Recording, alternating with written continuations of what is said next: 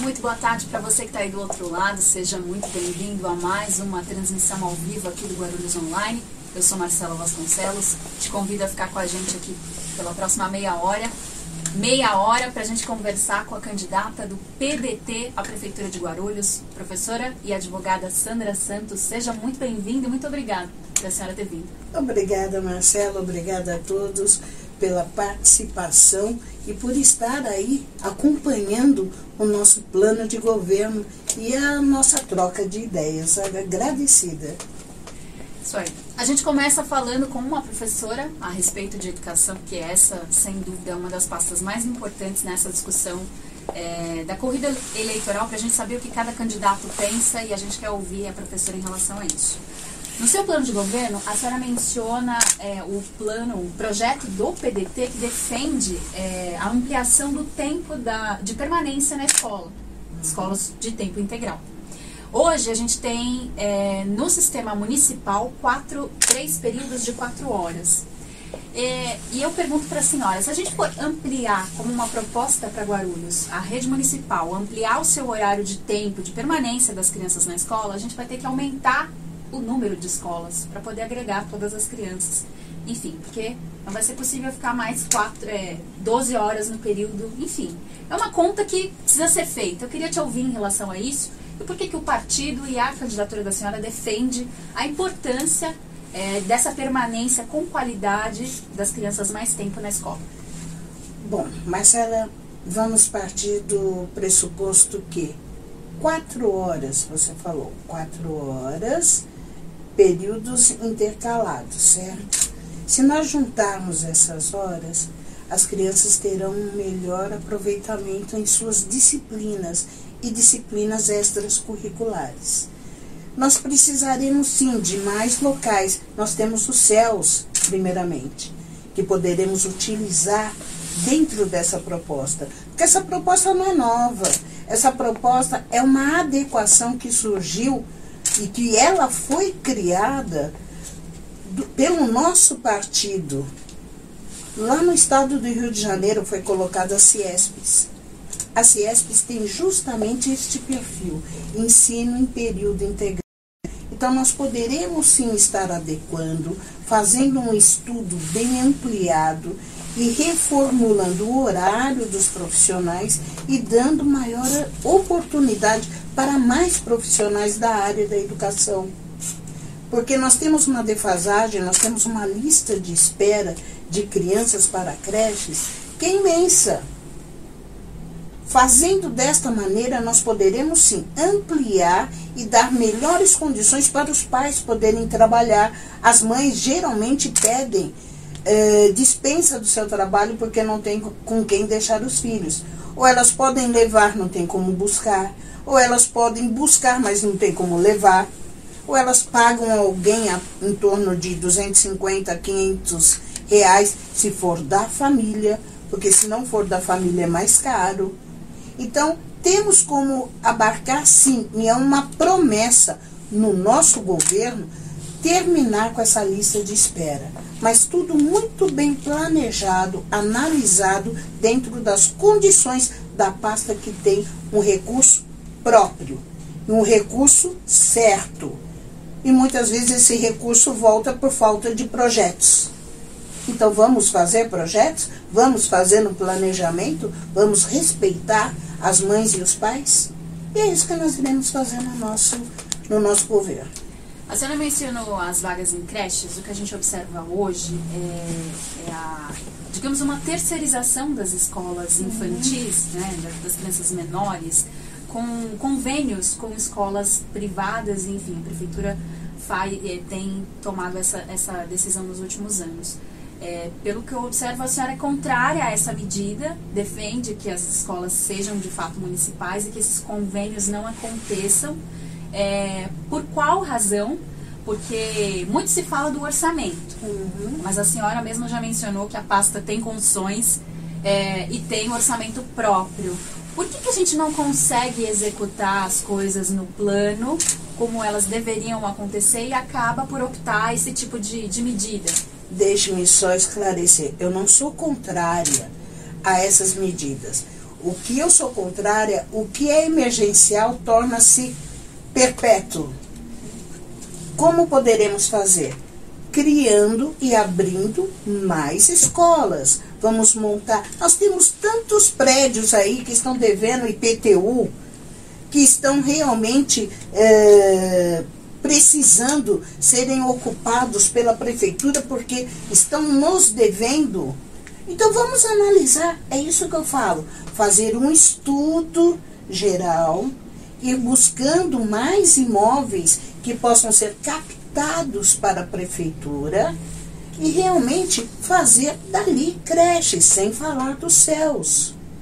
Eu não sou contrária às escolas terceirizadas que são feitas parcerias. Eu não sou contrária a isso. Só que o que é emergencial acaba sendo definitivo. E mesmo assim as filas permanecem. E mesmo assim as filas permanecem. Nós temos que começar a mudar a visão.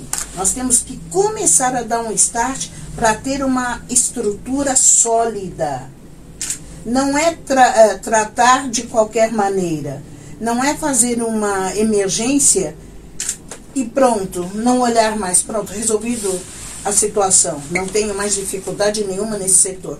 Não, continua a dificuldade ali. A questão é ter um olhar humanizado, ter um olhar responsável pelos recursos da municipalidade. Se você está com o emergencial ali, vamos procurar outros imóveis, o céu, vamos preparar o céu para que ele seja um instrumento que realmente venha atender essa demanda de creche. Então temos sim um planejamento, porque já se viu que é e se faz necessário o ensino em período integral. A criança só tem a ganhar, a família só tem a ganhar. O que falta é planejamento, estudo, projetos para realmente fidelizar este nosso programa. E isso nós iremos fazer no meu, no meu plano de governo e na minha administração. Bom, agora a gente fala sobre saúde, né? candidata, que também é um tema bastante complexo, a gente tem tratado aqui ao longo é, dessa série de entrevistas, porque aqui em Guarulhos e em outros municípios, quando você observa o período eleitoral, uma promessa de campanha que eu vejo muito é nós vamos informatizar o sistema de saúde. Nós vamos acabar com o prontuário de papel. É, e essa é uma realidade que é constante. Passa governo, passa mandato, é, os prontuários de papel continuam e as pessoas. E, e, às vezes as informações são desencontradas. Como é que é, a gente pode observar, como a senhora observa é, essa situação, para melhoria desse processo de atendimento dentro das UBSs? Coligada com o CEMEGs, enfim, para que fique um prontuário único, para que melhore o sistema, para que é, quando o usuário vai fazer um exame, não fique disperso, perdido, enfim. Porque é, é, são queixas, a gente comentou aqui antes de começar a entrevista, são queixas que as pessoas mandam para a gente, né, de desencontros, de, de coisas que precisam melhorar, e eu queria te ouvir, e todo mundo que está ouvindo a gente também.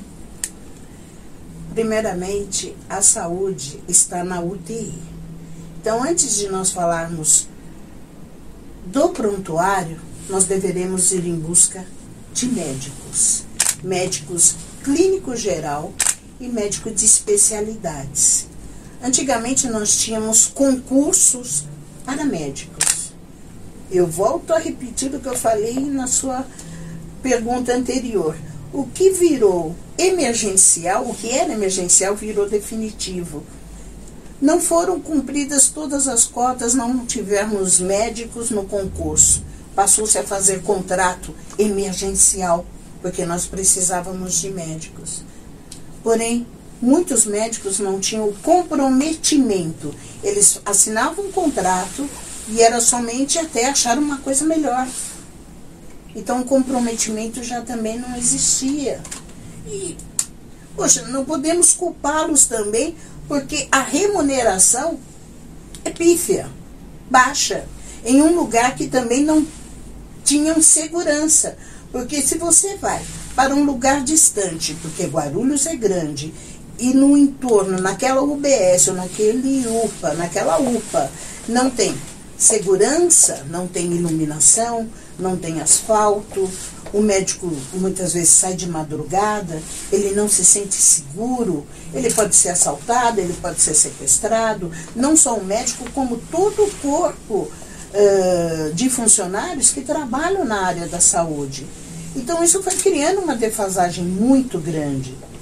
E aí, quando nós estamos falando agora da informatização em relação a, uh, ao prontuário, nós nos deparamos com essa lacuna enorme dos médicos. Até nós chegarmos na informatização, que também se faz necessária, mas se não tem médico, não tem prontuário. E se nós temos uma defasagem do corpo de pessoas que trabalham na área da saúde que não são valorizadas, também haverá uma demanda muito grande, sem falar, como você bem disse agora há pouco, na área da saúde, nós temos pessoas também que têm idade e que estão afastadas em, em virtude da pandemia, e isso criou uma lacuna maior ainda. Então, a saúde ela está com uma defasagem em todos os setores. E que são esses setores que nós temos que olhar com carinho, trazer médico para a população. Eu uso o UBS, eu vejo a, a dificuldade que nós temos em marcar uma consulta que leva seis meses, quando está próximo de chegar, é desmarcado e não é remarcado. O atendimento ele tem que ser melhorado, mais humanizado, porque ninguém vai para uma OBS ou para uma UPA a passeio. Então tem que ter um olhar mais humanizado, um atendimento com maior carinho, porque a pessoa já está fragilizada. Quem está doente está fragilizado. Então, há uma série de fatores que nós temos que agir com urgência, porque a saúde não marca a hora. A falta de saúde não marca a hora. Se você ficar doente daqui cinco minutos, você precisa ser atendido agora, daqui a dez minutos, não daqui a seis meses. Então, tudo isso gera também essa falta de modernidade, que é a informatização do prontuário, para que você possa colher o resultado dos exames para que o médico possa lhe atender num tempo hábil e passar os medicamentos que também estão faltando para que você faça o seu tratamento. Então, os medicamentos também estão faltando nas UBSs e nas UPAs. Então, é uma série de fatores que, meu Deus do céu, é isso que me deixa indignada. Porque Guarulhos tem que ser respeitada. Eu não sei como chegamos a esse ponto mas nós iremos sair. Na minha administração, nós iremos sair. Não posso encarar como uma coisa normal. E não é.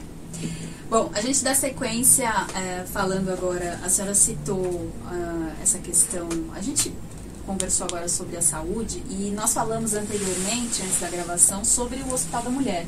Uhum. Também é uma promessa antiga e a gente vê que é, muitas vezes é, se precisa do atendimento e, é, e tem que se buscar fora do município. E o município tem a capacidade, tem equipamento para para gerir e ter o seu próprio hospital destinado às mulheres. Como é que a gente pode é, evoluir nessa questão, na, na visão da senhora, nos próximos anos, visto que a gente ainda tem outros aparelhos que funcionam, mas que pela metade, como é o caso do Hospital Clementes. E também é uma reclamação muito constante e tem se falado muito nessa campanha em relação a isso.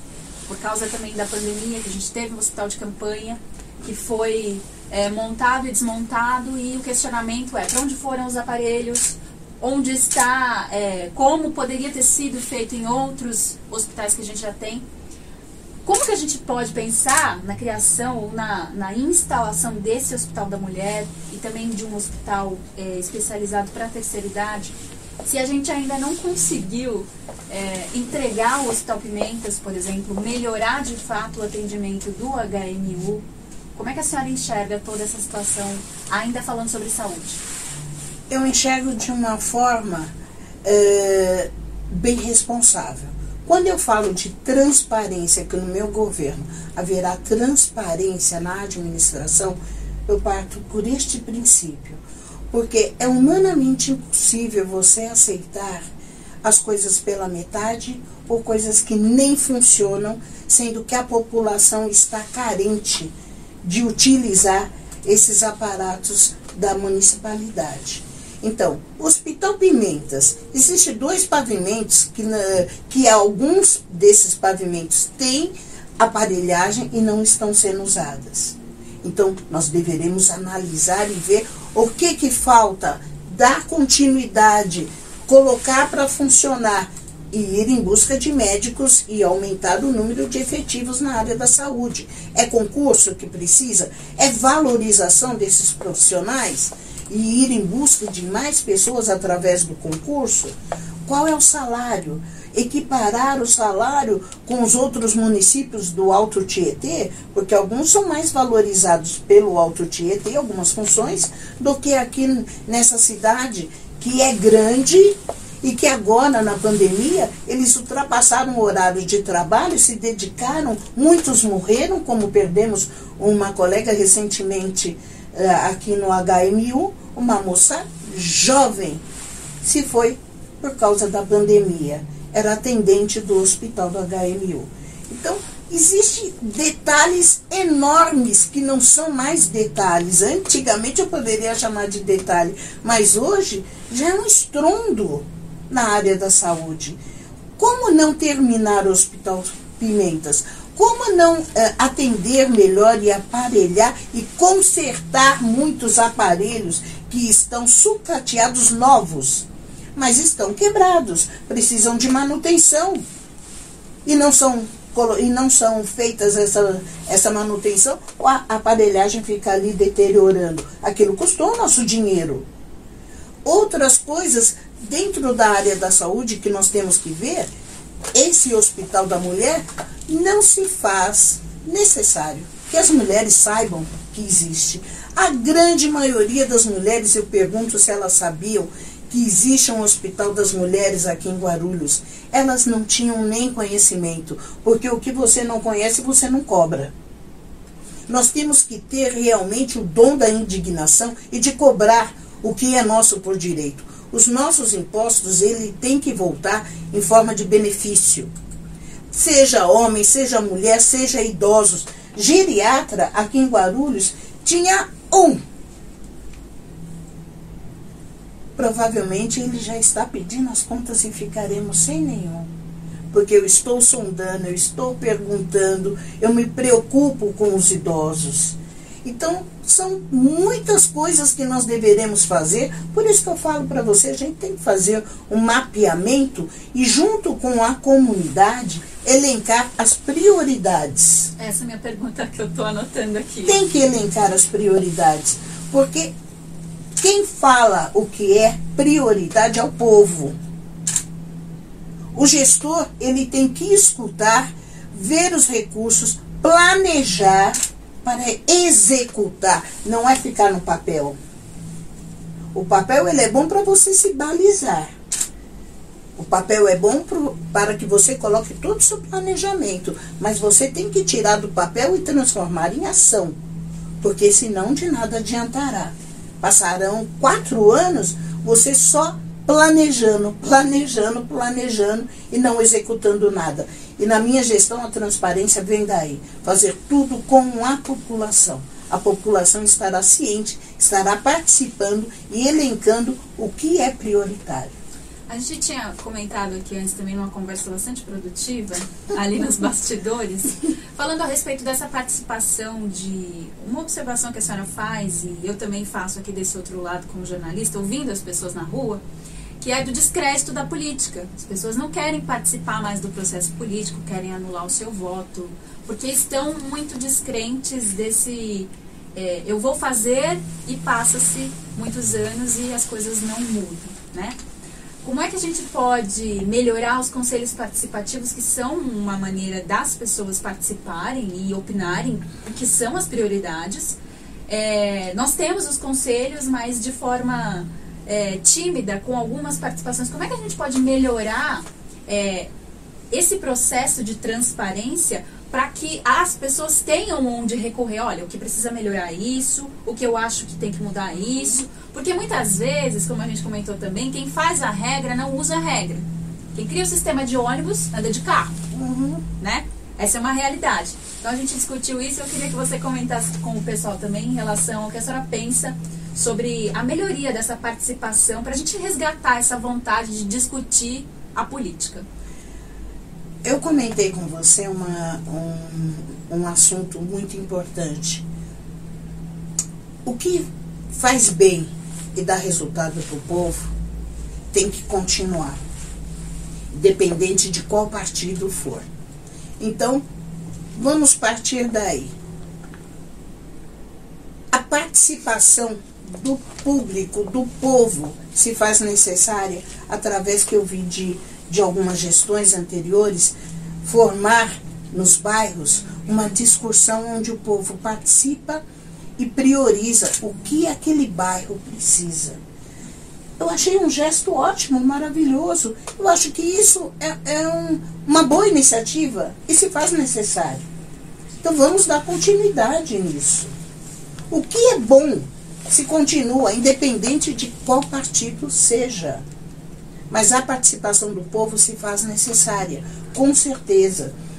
E a partir dali, sentaremos todos, tiraremos conclusões através de estudos, de projetos e chamando novamente a população. Olha, é isso que vocês querem? Porque geralmente o povo dá uma, duas, três eh, informações, sugestões, depois é feita uma que não tem nada a ver com aquilo e é colocado goela abaixo. Não pode. Eu dou um exemplo, só para querer não. interromper.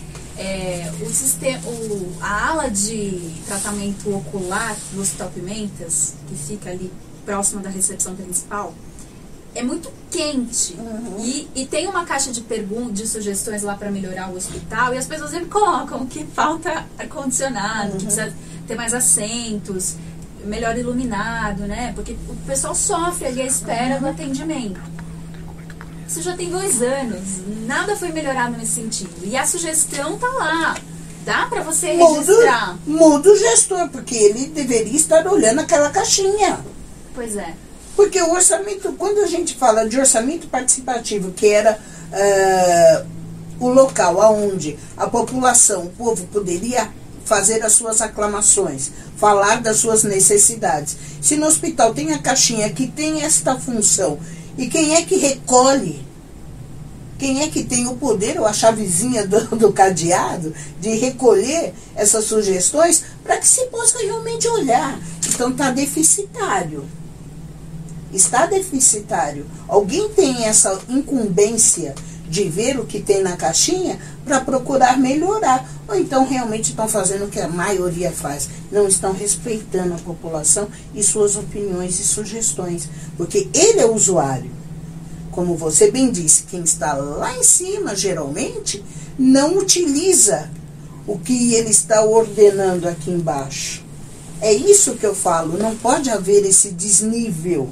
Nós temos que andar no mesmo nível para falar o mesmo idioma, para a obtenção de um resultado positivo.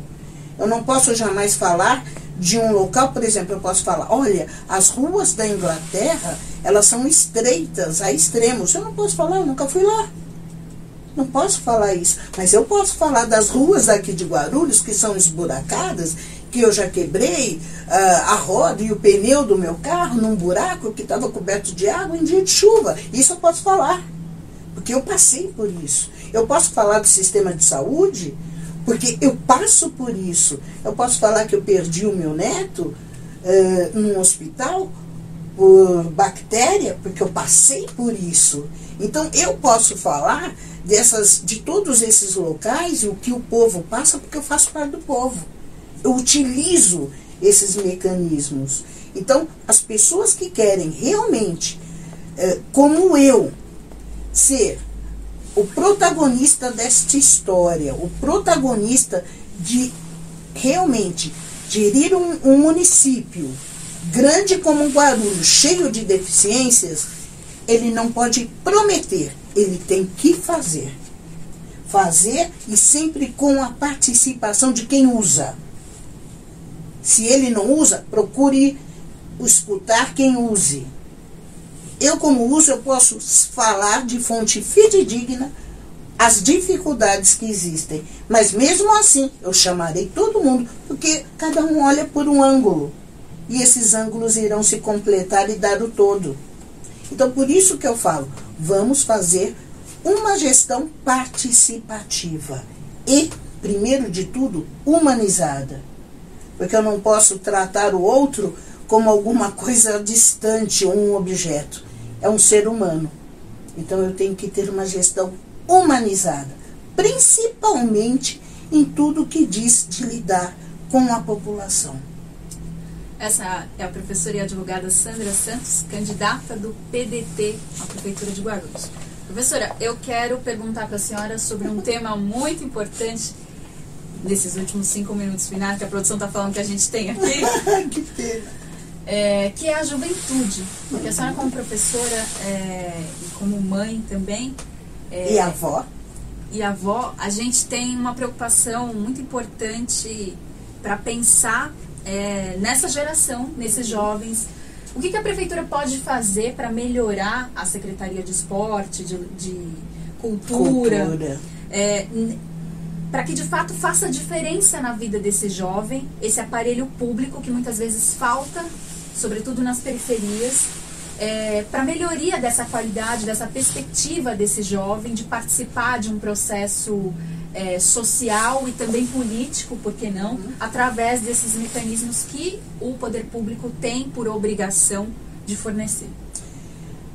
Marcela, eu sei que são somente cinco minutos, porém o assunto é muito importante, é, não só no esporte, cultura e lazer, como também é, no parque tecnológico. Nós estamos na era da informação. Os jovens hoje em dia, eles têm acesso a muitas informações, mas eles deverão ter é, essas informações filtradas e colocadas de uma maneira que seja producente. De que forma eu digo isso? Se nós temos lá nos Estados Unidos o Vale do Silício, que descobre vários, é, vários jovens que têm dons e têm garra de coisas novas, de descobertas. Nós temos aqui também. Você veja, nós temos escolas aqui, escolas particulares, que mostram, eu vejo, até mesmo eu já vi em loco e vi pela televisão, que eles constroem robôs e tem aquelas guerras de robôs.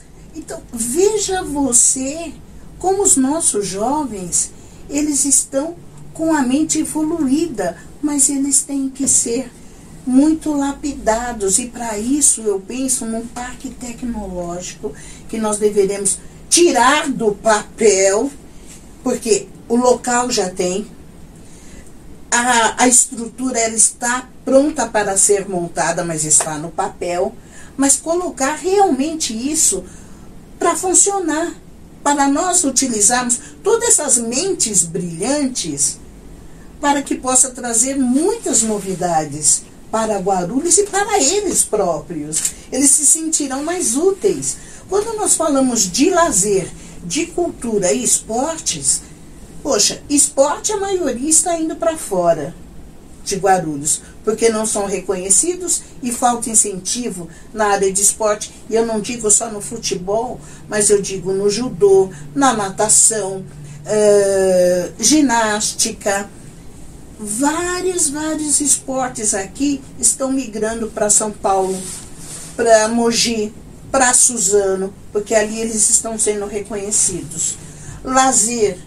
O lazer ele só se concentra geralmente nas áreas centrais. Nessas áreas centrais existe um pouco mais de lazer. Na periferia está faltando e muito.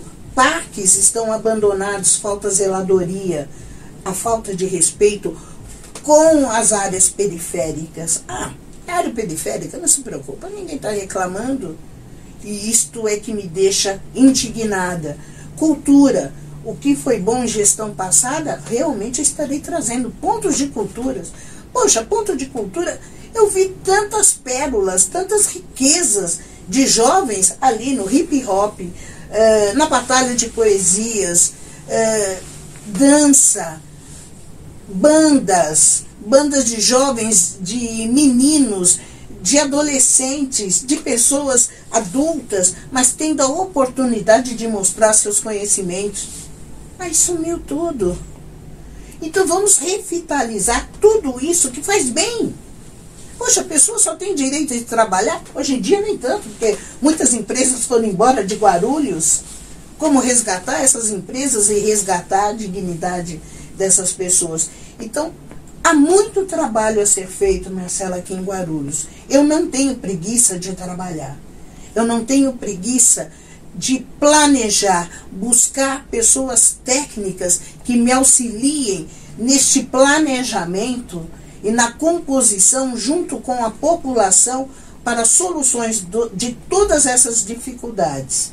O que nós precisamos na realidade é olhar com carinho, olhar humanizadamente e realmente dar o start, iniciar a mudança. Não é falar que irei iniciar, é iniciar. Dando prioridades, mas essa prioridade subindo, né? Não é ficar só na prioridade quatro anos em duas, três prioridades. É realmente elencando as prioridades junto com a população e resolvendo e ir caminhando. É assim que eu farei uma ótima gestão. Essa é a professora e advogada Sandra Santos, do PDT, candidata à Prefeitura de Guarulhos, nessa entrevista com o Guarulhos Online. Muito obrigada, candidata. A gente já estourou o tempo aqui. Quero agradecer você também que esteve aí do outro lado, que compartilhou aqui a nossa live e que vai poder acompanhar depois também no nosso canal no YouTube. Quero agradecer em particular e por último o espaço e o estúdio Arte em Pauta que cede aqui o espaço para que a gente possa, para que a gente pôde fazer essa série de lives e a gente continua aí junto com você nas redes sociais e também no guarulhosonline.com.br. Essa última semana, a semana mais importante para que você decida o seu voto, para que você decida o que realmente importa para a cidade. Beleza, eu é que agradeço e não se esqueça, professora Sandra Santos 12, PDT, e vote nos vereadores e vereadoras do PDT. Obrigada. Essa parte não estava combinada. Obrigada, até mais.